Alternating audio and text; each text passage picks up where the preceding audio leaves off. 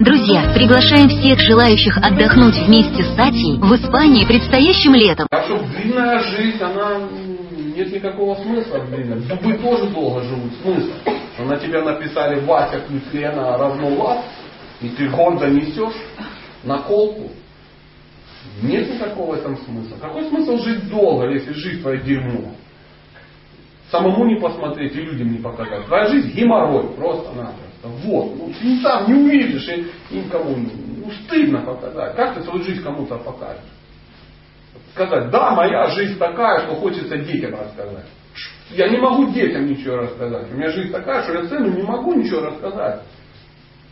Потому что оно все либо преступное, либо аморальное, либо ведет к ожирению. Вот такая жизнь. Что я ему расскажу?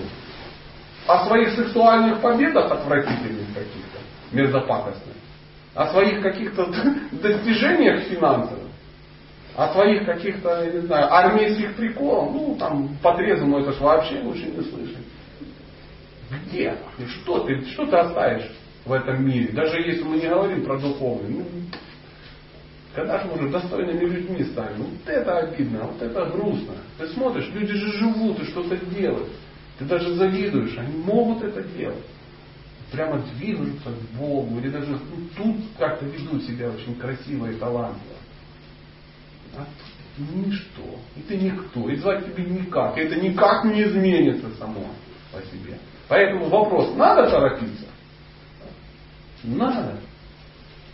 Вот фильм такой очень удивительный был. Я, помните, там про каких-то червячков, которые яблочки ели, там такие шикарные, советские еще были. Мы червячки, мы червячки, мы. Да. Помните вот? Мы такие червячки, мы же яблоки жрем, а там были птицы.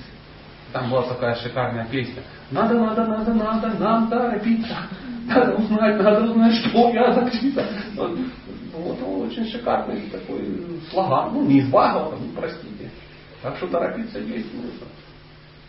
Есть смысл, потому что жизнь, она очень быстро может закончиться. Доктор до завтра, а вы, батенька, оптимист. Мой любимый медицинский анекдот. Раз и все, и ты уже лежишь в Боге.